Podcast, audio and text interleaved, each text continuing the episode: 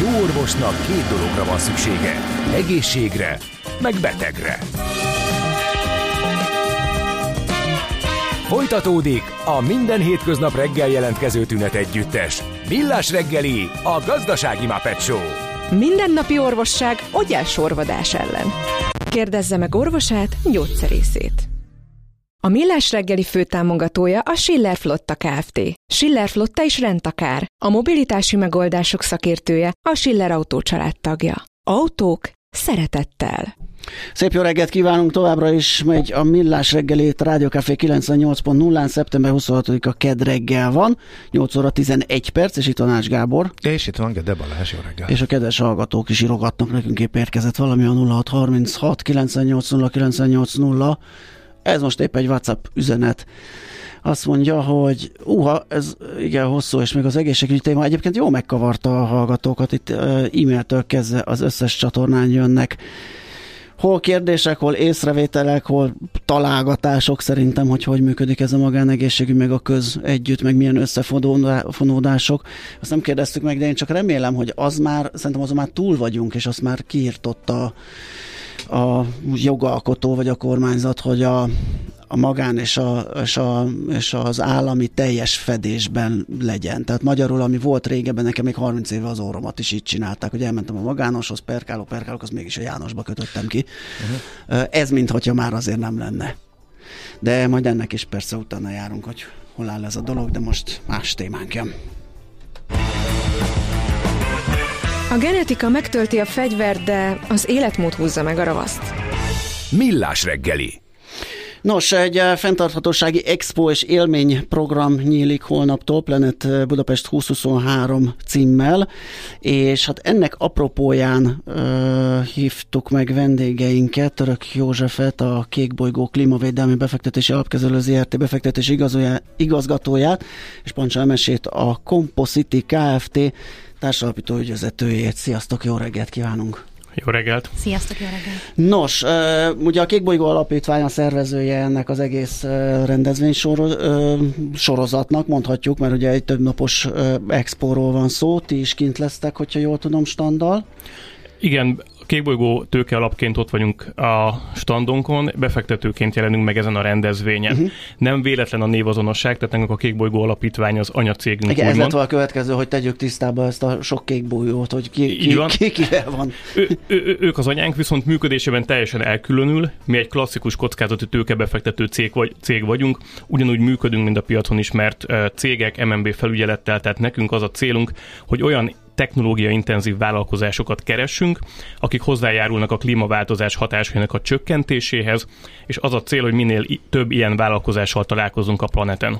Aha. És oda fognak menni a vállalkozások a standa, és azt fogják mondani, hogy ezzel, ezzel számoltak, hogy mi itt vagyunk, és szeretnénk, befek, éppen befektetőt keresünk, de jó, hogy itt vagytok. Reméljük, hogy hosszú tömött sorokban fognak érkezni a vállalkozások. Ettől az egy picit próbálunk mi is proaktívabbak lenni. Aha. Ott lesz 100 kiállító cég. Ezeket a szá, ezt a 100 céget előzetesen monitoroztuk, felvettük velük a kapcsolatot, megnéztük azt, uh-huh. hogy ki az, aki befektetési szempontból izgalmas lehet nekünk, és a saját csatornáinkon is igyekszünk minél több helyre eljuttatni azt, hogy gyertek, találkozatok velünk, akár a planeten, akár máshol. Uh-huh. Ugye ez a kockázati tőkebefektetés, ez, hogyha valaki ezt mondja meg startup, akkor mindig valamilyen technológiai cég uh, ugrik fel neki. Persze nyilván itt is megjelenik a technológia, méghozzá elég erősen, hogyha klímavédelemről fog, beszélünk, akkor azért jó eséllyel uh, ezek is tech cégek, de ez egy ilyen nagyon speciális terület, ahol ti mozogtok. Hát nálam okosabb emberek azt mondták, hogy a klímaváltozást hatásait nem lehet csak szoftverrel uh-huh. megoldani, tehát mindenképpen hardware oldalon is be kell fektetnünk. Az elmúlt időszakban megjelent az a kifejezés, hogy infrastructure investment, tehát uh-huh. infrastruktúra befektetés, ami azt is jelenti, hogy nem csak a, a hálózatba és nem csak a nem tudom, erőművekbe fektetünk, de befektetünk olyan technológiai eszközökbe is, mint például a Composite-nek a megoldása, amely egyébként hardware alapon old meg egy körforgásos gazdálkodásba fellévő problémát. Tehát alapvetően valóban technológiá, technológiába fektetünk, de nem kimondottan informatika, nem csak az IT világában keresünk technológiát, hanem ugyanilyen technológiába fektetnek mások is, amikor mondjuk arról beszélünk, hogy alternatív üzemanyagokról beszélünk, széndiokszid kibocsátás csökkentését hogyan lehet javítani különböző technológiákkal. Tehát igen, technológiaintenzív befektetéseket keresünk. És nektek ugyanolyan, tehát ugyanolyan elvárásaitok, megtérülési előírásaitok van, mint bármelyik kockázati tőketársaság, vagy ti inkább ilyen támogató finanszírozók vagytok az alapítványi háttérrel? A, az alapítvány a pénzt adja, az alapítvány azt várja el, hogy ő ezt befektetésként kezeli, minél több pénzt vigyünk vissza gyakorlatilag. Tehát felénk az az elvárás, hogy profitot termeljünk. Ami megkülönböztet minket más kockatőke alapoktól, az az, hogy van egy olyan nulladik szűrő, tehát csak olyan cégbe fektethetünk, aminek van valamilyen pozitív hatása a környezet védelemre, a környezeti változásra.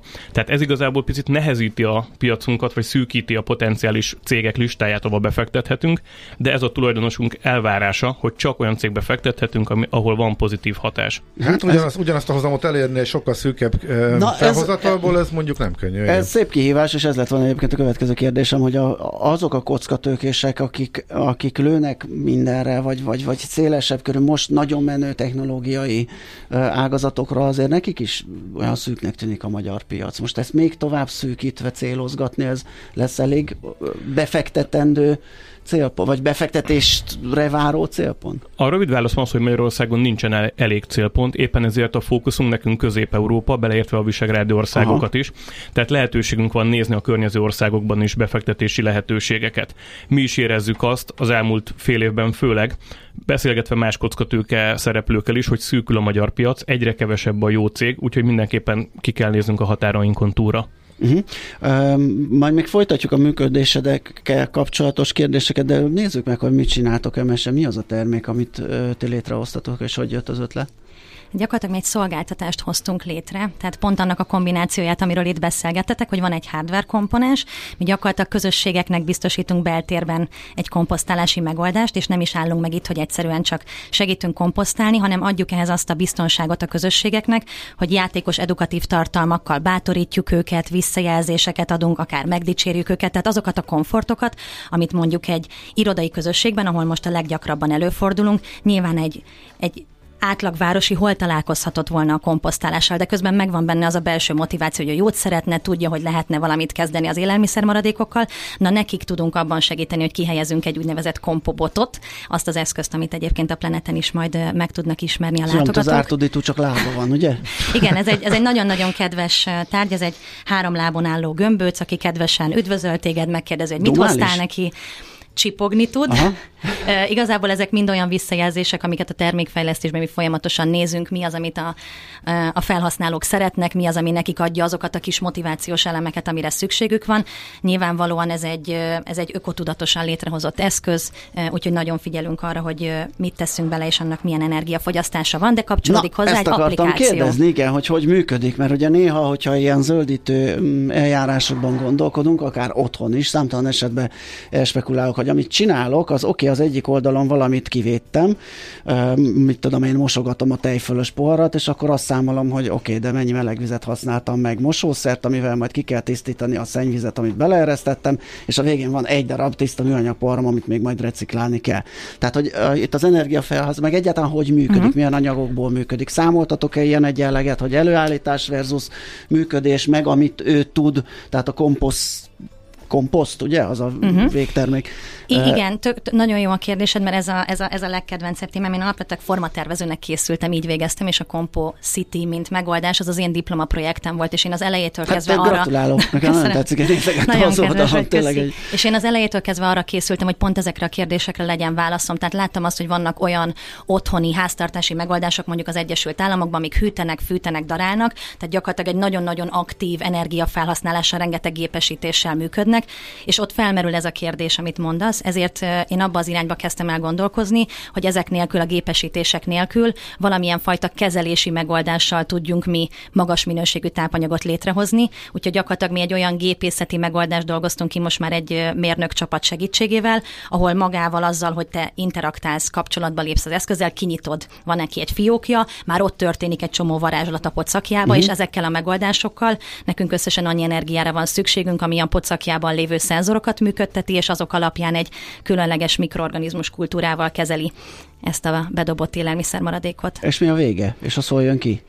Ugyanúgy a pocakjából vesszük ki, azért is szolgáltatás, mert hogy ezeket mi ezekből az irodai közösségekből heti szinten elhozzuk, és itt a városban hasznosítjuk az ültető partnereinkkel. Úgyhogy ami kijön belőle, az olyan, mint egy biotrágya, ezt lehet ö, bekeverni a talajba, vagy faültetéseknél az ültetőgödörbe helyezni, és az egésznek az a legfontosabb értékajánlata, hogy nem kivisszük a városból, ott csinálunk vele mm. valamit, hanem a kompobot szépen előkészíti nekünk ezt az anyagot, ő nem csak tárol, hanem kezel, utána mi ezt pedig rögtön vissza tudjuk adni lokálisan, tehát onnantól kezdve, hogy te bedobsz egy almacsút, almacsutkát, két-három hét múlva az applikáció visszajelez neked, és azt mondja, figyelj, baromi jó voltál, a te almacsutkád is, három sarokra innen egy újabb parkban, egy elültetett fának és a még egy almát, és dobjál még egy csutkát. Az összeszedés egyébként az nem növeli a, az mivel történik? Mert ha mondjuk, hogyha valami jó kis dízel teherautóval szedítek össze a cuccot, akkor azért az nem Nyilv- jó. Nyilván ez egy fejlesztési folyamat, Aha, tehát hogy ezt, ezt teljesen, teljesen jól érzed, azért is vannak városon belül ilyen decentralizált gyűjtőhelyek, és ezeket folyamatosan bővítjük. Az lenne egyébként a célunk,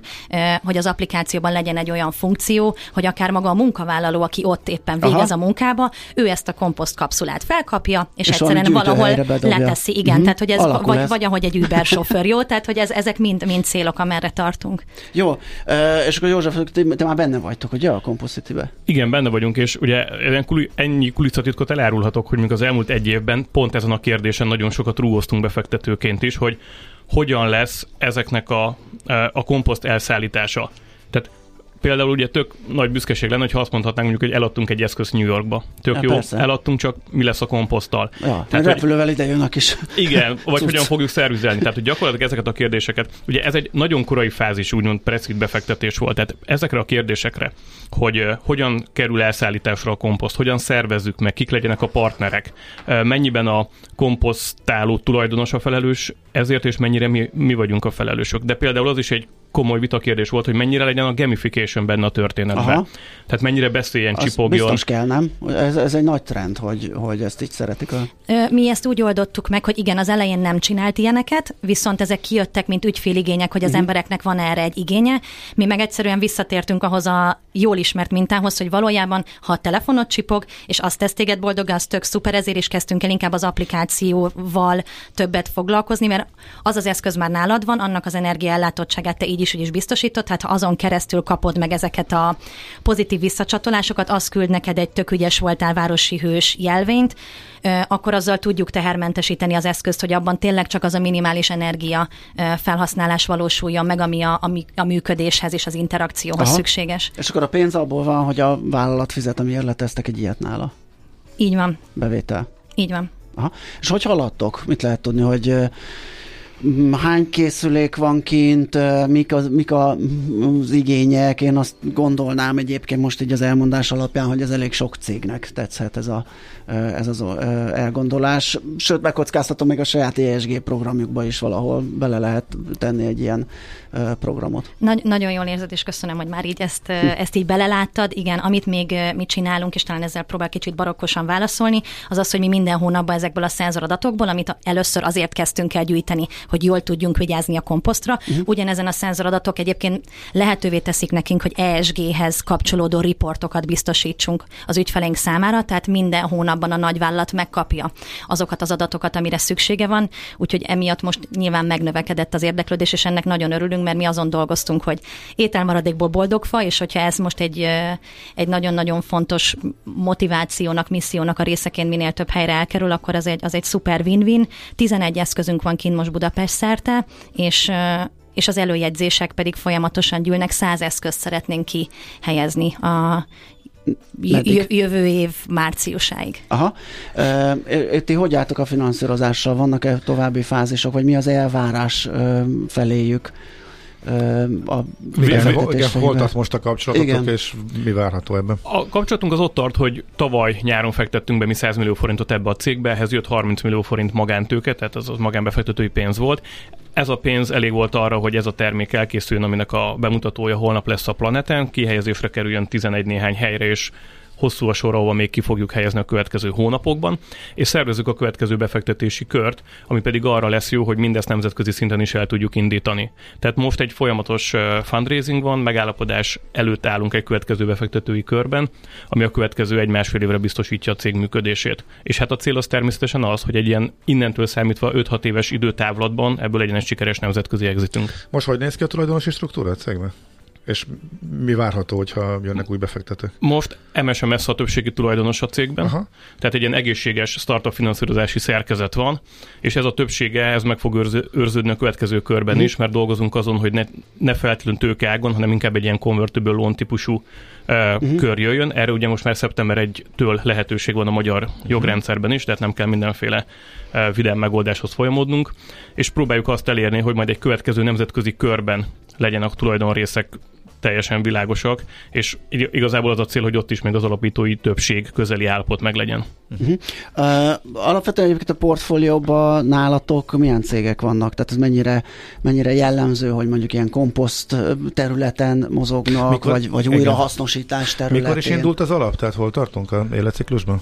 21 december, decemberében indult újra az alap, annak nagyon hosszú lenne a kibontás, uh-huh. hogy ez miért így mondom, de gyakorlatilag egy másfél éve Aha. csináljuk ezt a tőkealapot, van 11 cégünk, és ennek a fele a víziparban, szennyvíziparban Aha. van jelen.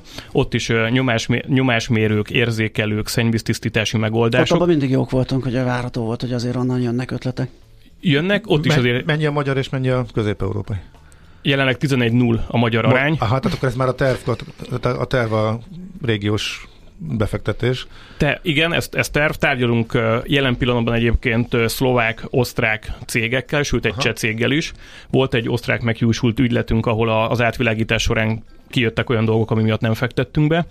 Tehát próbálunk mindenképpen a nemzetközi piacra menni. Visszatérve a Balázs kérdésére, tehát hardware intenzív ez a 11 befektetésünk. Egy szoftvercégünk van egyedül, ami, ami a energetikai rendszerekbe próbál optimalizálni, de a többi az hardware. Uh-huh. Um, jó, ti is, a Cosmos City is kint lesz egyébként? Ja, persze, mert hát említetted, hogy kiviszitek. Hát azért Abszolút, ez, a holnap lesz a termék bemutató. Ők egy jó fogás, gondolom a portfólióban, egy elég, elég látványos elem. Um, azt olvastam, hogy azért, ugye azt mondjuk, hogy ilyen étel maradék feldolgozó, hogy azért nem, nem mindenre um, terjed ki, tehát nem mindent tud komposztálni, és ahogy néztem, pont az, ami a háztartásban sokszor van a nem tudom kinél, hogy hát nálam van, hogy hátratolódik a hűtőbe, és ott bizony be, köszön a Párizsi, hogy ő távozna. Tehát az ilyen típusú ö, szerves anyagokat azt nem tudja kezelni. Igen, tehát ami már mászik, ja, azt, azt, már, azt már nem szereti.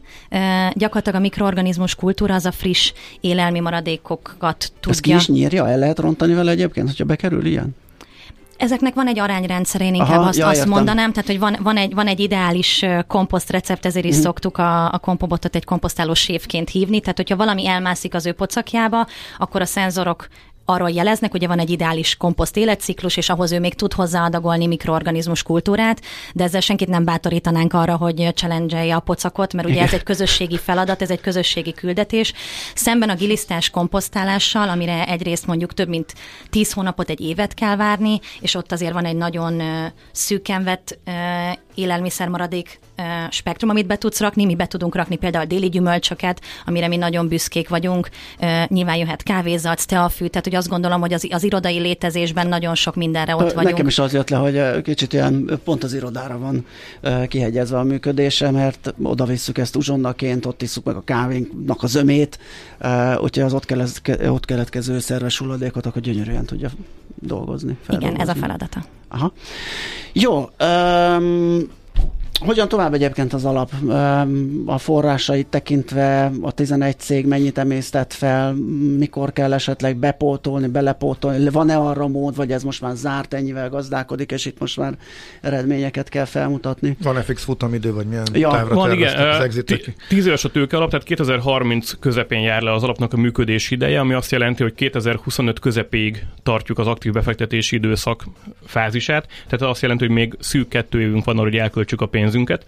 Az alapban van még pénz, tehát nagyságrendileg egy 8 milliárd forintot ki tudunk helyezni a következő másfél évben, és célunk és, is, és hogy ezt... hajkurászni kell a célpontokat, vagy hogy sokkal jelentkező és válogatni tudtak közül? Ha, hajkurászni kell egyértelműen. Tehát azt látjuk, hogy azért az elmúlt években a magyar kockatőke piacon iszonyú pénzáramlás ment ki, mm. tehát több hát 150-180 milliárd forint tőkét kaptak a hazai startupok. Ezek jelentős része most már azóta vagy megdöglött, vagy pedig ugye még abban a fázisban van, hogy dolgozik, és mondjuk egy következő körös befektetésért uh-huh. fog menni a hazai nemzetközi piacon. De azt látjuk, hogy tényleg kevés a jó cég, kevés az, aki ott van a, a, a pipeline-unkban, úgyhogy minden formában megpróbáljuk keresni őket, együttműködünk egyetemekkel, szakmai szervezetekkel, próbálkozunk a külföldi networkünkbe üzleti angyalokkal együtt dolgozni, azért, hogy, hogy legyenek, tehát aktívan keresnünk kell, úgyhogy bátorítunk is mindenkit. De ez hogy... nem azt jelenti, hogy utcáról bárki beesik bármi tré hát ötlettel, akkor az be lehet, csak az ötletet átnézitek. És... El, elkölteni könnyű azért, lenne. Igen, de ezt, ezt hogy egy szigorú igen. szabályrendszer tehát, szerint megy. Tehát azért alapvetően az, hogy legyen egy valós piaci igény, amire a terméket vagy a szolgáltatást fejleszti a cég, legyen egy olyan menedzsment, aki képes nemzetközi üzletet építeni, rendben legyenek a szellemi tulajdon viszonyok, és ez egy nagyon kulcs a magyar vállalkozásoknál, mert ez sokszor nincsen rendben, mm. és legyen nemzetközi értékesítési képesség, hogy ha ez a négy dolog együtt áll, akkor alkalmas valaki kockatőke befektetésre. Tehát ugye szokták azt mondani, hogy van egy szuper ötletem, finanszírozzátok meg ötletet nem finanszírozunk. Tehát ötlete nekem is van naponta három, de, de az még nem befektetésére történet. Tehát már valamilyen validált ötletre van szükség, ami már áll a lábán? Azt szoktam mondani, hogy mi a piacra lépés fázisát nagyon szívesen megfinanszírozzuk, és rögtön ellent mondok egy olyan projektünkkel, ami egy olyan kutatásfejlesztési fázisban van, ahol valós méretű prototípus kettő év múlva lesz. Uh-huh. Ez egy egyetemi spin-off projekt, viszont hogyha ez, most azt mondom, bejön, ez mondjuk az egész tőke alapunk méretével megegyező hozamot tud hozni. Uh-huh. Tehát be tudunk fektetni nagyon korai fázisba, viszont ennél a cégnél egyébként ott van egy nemzetközi uh, alapítói csapat, ott van egy nagyon erős egyetemi kutatói akadémiai háttér, és ott van egy olyan valós probléma halmaz, ami ipari szereplőknek, uh, amire ipari szereplőknek van nincs megoldása. Ez egy klasszikus kockatőke befektetés, Abszolút. iszonyú profitot tudunk hozni rajta, vagy elbukunk teljesen. Uh-huh. Uh, még egy kicsit visszatérve Gábor kérdésére, alapvetően azért nyitott az, az alap arra, hogy bárkit tudtok fogadni? Vagy van egy Bár... valamilyen szűrő, egy e-mail cím, vagy egy bármi, amivel, Bárki... vagy, vagy hogy, hogy, hogy van az, hogyha most valaki hallotta, és pont nincs ideje a pár napba kimenni a, a Planet Budapestre, de érdekli a dolog, az hol kopogtat? Van egy remek honlapunk, ez a klímaalap.hu, uh-huh. és itt van egy jelentkezési lap. Itt azt szoktam mondani, ezen kettő perc alatt végig lehet menni, viszont hogyha ezt valaki kitölti, akkor el tudjuk dönteni, hogy érdemes-e beszélgetnünk, Aha. és nem egy ilyen udvariassági kávézás az első beszélgetés, hanem érdemen arról tudunk beszélgetni, hogy van-e befektetési lehetőség ebbe a cégbe, vagy nincs. Tehát De minden... nincs, te is kap választ azért. Mindenképpen, tehát uh-huh. azt szoktam mondani, hogy ha, tehát abból is tanul valaki, hogyha tudja, hogy miért Persze. nem kap befektetést. Tehát olyan nincs, hogy valaki nem kap választ tőlünk. Nagy, és akkor ezek szerintem is egy szavast, hanem esetleg meg, megírjátok, hogy ez én, én abszolút, ábrán kategória, vagy én nem tudom. korrektül egy-két bullet pointba össze tudom foglalni Aha. azt, hogyha valaki Nagyon miért jó. nem, és objektíven. Jó, hát mi azt kívánjuk, hogy minél több olyan érkezzen, amit, amit be tudtok fogadni, mert ez egy nagyon klassz dolog, úgyhogy meg követni fogjuk a befektetéseket, és uh, természetesen sok sikert a kiállításhoz is, és az ottani, uh, nem is tudom, ügyfél vadászathoz. nektek, Köszönjük. Nektek is minél több vállalatot, aki használja a kis uh, robotot. Köszönjük szépen. Vendégeink voltak Török József, a Kékbolygó Klímavédelmi Befektetési Alapkezelő ZRT befektetési igazgatója, és Pancsa Emese, a Compositi Kft. társalapító ügyvezetője. Köszönöm még egyszer szép napot nektek. Mi köszönjük Szép napot. Köszönjük. Jé, hát ez meg micsoda? Csak nem. De, egy aranyköpés. Napi bölcsesség a millás reggeliben. Hm, ezt elteszem magamnak. T.S. Eliotra emlékeztünk, teljesen nevén Thomas Stearns Eliotra 1888-ban született ezen a napon, és az ő egyik mondását idézzük, csak azok tudják kitalálni, hogy meddig mehetnek, akik megkockáztatják, hogy túl messze mennek. Hát ebben van valami. Ott azért érzed, hogy mik a határaid, amikor már ott vagy a, a szélén, vagy esetleg át is léptél. Innen oda ennyiért, onnan ide annyiért, majd innen oda ezt és vissza azt emennyiért. Közben bemegyünk oda azokért, és átvisszük amoda amannyiért. Mindezt logikusan, hatékonyan. Érted? Ha nem, segítünk. Észjáték. A Millás reggeli logisztikai rovata következik. A rovat támogatója a Rail Cargo Hungária ZRT. Minőség, megbízhatóság, biztonság a vasútlogisztikában. Na hát az ellátási lánc aktualitásairól fogunk pár szót váltani, ez ügyben tárcsáztuk Gábor Zsoltot, a Prokurkon Kft. ügyvezetőjét, a Magyar Logisztikai Beszerzési és Készletezési Társaság elnökségi tagját, a Beszerzők és Beszerzési Vezető Klubjának vezetőségi tagját. Jó reggelt kívánunk!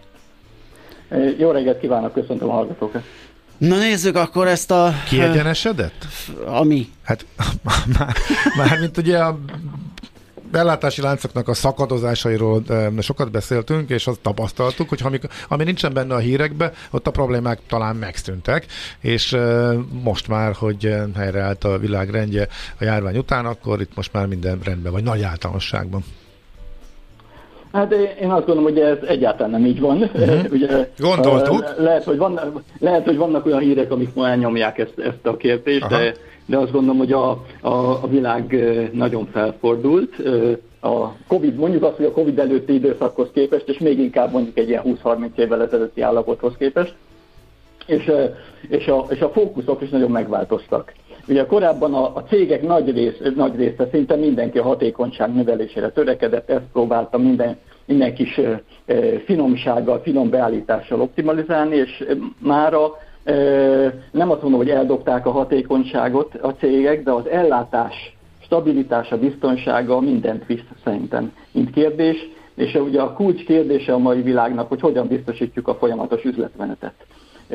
És ez, ez, ez dominál ennek az összes eszközével, kérdésével, megoldásával az gyanítható, ugye, hogy valamiféle, se nem valamiféle, nem valamiféle nagyfokú rugalmasságra van szükség. Ugye most előfordult egy ilyen mm, probléma, vagy ellátási lánc szakadás, vagy hiba. Erre azért készülni lehet, hogy bármikor mm, továbbiak is felléphetnek. Úgyhogy azt gondolnám, hogy itt a megoldás, hogy az egyik irány az, hogy, hogy rugalmasan kell valahogy ezt a működést folytatni. Igen, abszolút, abszolút jó mondja. Ö, ö, ugye, szerintem az egésznek a kulcs szava, ahogy a mai világban, és egyébként ez lesz a, a, a két hét múlva esedékes ö, éves kongresszusunknak, 31. éves kongresszusunknak is a fő témája az a rugalmasság. Ö, vagy mondjuk egy angol szóval, ami kicsit bővebb értelmezve a reziliencia. Igen. Tehát hogyan tudnak az ellátási láncok ö, alkalmazkodni, ö, rugalmasan kezelni a ezeket a, a, a gyakorlatilag váratlan eseményeket, és ö, én azt gondolom, hogy ennek azért már volt előzményem, az utóbbi években az egyre több, egyre több ilyen fórumon, konferencián beszéltünk arról, hogy hogyan várd a váratlant, hogyan kezeld a kezelhetetlent, hogyan készülj fel a, a kiszámíthatatlanra, és és azt gondolom, ez most ez, ez egyre inkább csúcsosodik, ugye itt a geopolitikai konfliktusok és a háború megjelenésével egyre inkább csúcsosodik, és lecsapódik a vállalatokon. Úgyhogy egyáltalán nem könnyű a helyzet, egy nagyon-nagyon komplex szituációt kell kezelni rugalmasan. Na és hogyan? Ezt, Igen. Ami, amit több konferencián keresztül csócsálnak a Ez a várda váratlan, azért, hogy ezt könnyű kimondani, de... de igen. Azért... Ezt össze igen, lehet foglalni igen, néhány igen. percben egy rádióműsorban? Igen, igen, épp, épp akartam mondani, hogy, hogy ez, ez ilyen szinten egy, egy elég általános dolog, ugyanakkor utal arra, hogy, hogy, hogy mind a, a, az emberi erőforrásban, a gépekben, a módszertanainkban is változást, változást hozott az utóbbi időszak. Például az embereknél azt, vagy a munkaerő kapcsán azt, hogy, hogy ilyen, ilyen nyitott kollégákra van szükség, akik várják a váratlan, tehát ez az egyfaj, aztán úgy, úgy fogalmazok a váltok, hogy ez az agilis módszertan, ugye, uh-huh. ami egy project managementben lehet egy konkrét dolgot jelent, de inkább az agilis munkavállalók, ami szerintem kicsit eltér a magyar értelmezésétől, amire hétköznapokban használjuk, de inkább ezt, ezt hogy, hogy, hogy nem érjünk meg a dolgoktól, hogy váratlan szembe jön, nem szaladunk, nem szaladunk el, nyitottak vagyunk, tudjuk, hogy be kell vonni másokat, tudjuk, hogy másokkal együtt tudjuk csak megoldani ezt a dolgot. Tehát, hogy van az egésznek egy olyan skillsetje, egy olyan képesség ö, ugye amit ma, ma sokkal inkább várunk a munkavállalóktól, mint egy stabil világba ahol ugye nagyon minden, tudtuk, hogy a föld másik oldaláról is el tudjuk hozni azt az árut, az idején x időn belül, három héten belül pontosan bejön a gyárkapun, ma ilyen már nincsen, vagy, vagy nagyon-nagyon ritkán, és uh, ugye olyan, olyan kollégák kellene, akik tudják ezt a, ezt a rugalmasságot kezelni. Ugye ez, egy, ez, ez egyfajta készség azért valljuk be. Persze. Ugye a gépeink, ez, ez az, az emberi része. Ugye nyilván a gépeink, gépeinket egyébként már sokkal rugalmasabbá állítottuk a Covid előtti időszakban is, mert ugye akkor már volt egy ilyen tendencia, ez a, ez a tömeges testre szabás, ez a mass customization, ugye, és már akkor is, akkor is azt szerettük volna, hogyha minél gyorsabban át tudunk állni a gépekkel, minél rugalmasabban tudjuk a, gépekkel kezelni a vevőigényeinket, amik nagyon hektikusak lehetnek, és nagyon egyediek lehetnek, gondoljunk csak a, az autógyárak, egy, egyedi autókat tudunk rendelni az autógyárak honlapján, egyedi laptopokat tudunk rendelni a nagy laptopgyártók honlapján, tehát nagyon megindult ez a tendencia, tehát a gépekbe talán szerintem kevésbé,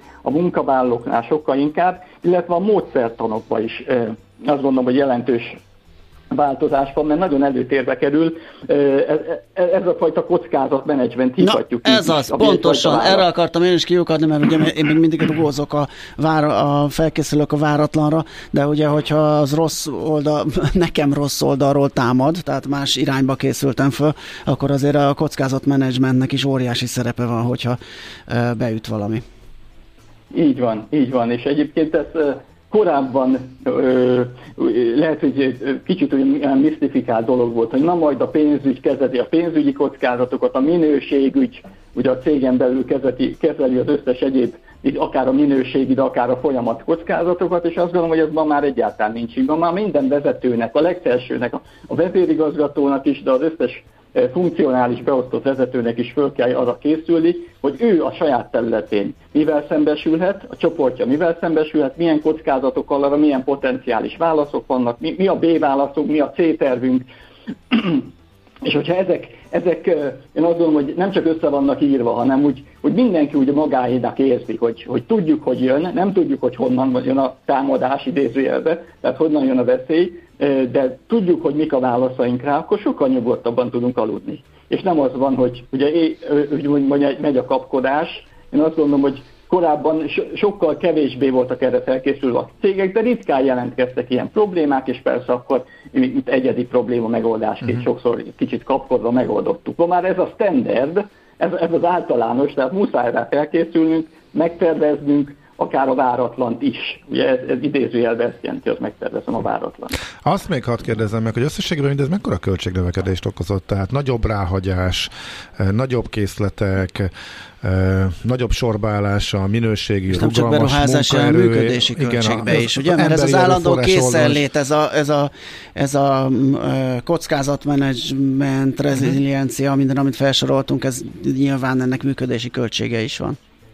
Ó, abszolút, abszolút. Ugye korábban, és, és megint hagy, hagy hasonlítsam a korábbi időszakhoz, ugye az elmúlt 20-30 év azért arról szólt, hogy a hatékonyság növekedés, és mindent ki, kicsiszoltunk a, a láncba, jött, jött a lean, ugye az összes veszteséget próbáltuk kiküszöbölni, ugye nem voltak készleteink, akkor hozták be az árut, amikor éppen szükségünk van rá, akár naponta 8-szor volt beszállítás, ma ez már nem működik, tehát jelentős költségnövekedés van ebbe is. Plusz abba is, hogy az a világ hektikussága azért nagyon sok termékkörbe, alapanyagba nagyon komoly inflációt okozott, ami szintén gördül be a vállalatokhoz. Ugye tehát nem is tudunk úgy fix áron szerződni a legtöbb anyagra, gondolok csak a fémekre, vagy sokáig most a papír is nagyon dominált, vagy akár az energia, ugye még, még nap mint nap jönnek a hírek, amik az energia költségeinket föltornásszák mi egy következő szintre, hanem csak úgy tudtunk már szerződni az elmúlt időszakban, hogy képleteket írtunk be a szerződéseinkbe. Hogy, és, akkor, és az volt egyfajta kontroll, hogy ne egy hasraütésszerű extra profittal ellátott ár jöjjön be, hanem valamilyen fix dologhoz kötve, például egy tőzsdei árhoz kötve, hogyan alakul az én képletem, az én áram, és az majdnem, hogy napi, heti, havi számítási dolgokat jelentett. Hm. De jelentős költségnövekedést okozott, ugyanakkor nem tudok pontosan válaszolni arra, hogy ez százalékosan Persze, Persze, nem lehet, igen. de, de, de, biztos, hogy double digit, tehát hogy biztos, hogy két számjegyű százalék növekedést okoz a legtöbb cégnek. Oké. Okay. Hát Nagyon köszönjük. szépen köszönjük. Jó a volt ez ilyen kis. Abszolút gondolom. Áttekintésnek, igen. Hogy így is kollégámat idézzem, gondolatébresztő. Ez a mi állom, gyanítom. Igen, igen. Köszönjük még egyszer, jó munkát, szép napot kívánunk. Köszönöm szépen én is, és további szép nap kívánok én is. Köszönjük viszontlátásra. Gábor Zsoltal, a Procorcon Kft. ügyvezetőjével, a Magyar Logisztikai Beszerzési és Készletezési Társaság elnökségi tagjával, a Beszerzők és Beszerzési Vezetők Klubjának vezetőségi tagjával beszélgettünk. Tervezés, szervezés, irányítás, ellenőrzés. Kössük össze a pontokat. Észjáték. A Millás reggeli logisztika rovata hangzott el. A rovat támogatója a Rail Cargo Hungária ZRT. Minőség, megbízhatóság, biztonság a vasútlogisztikában.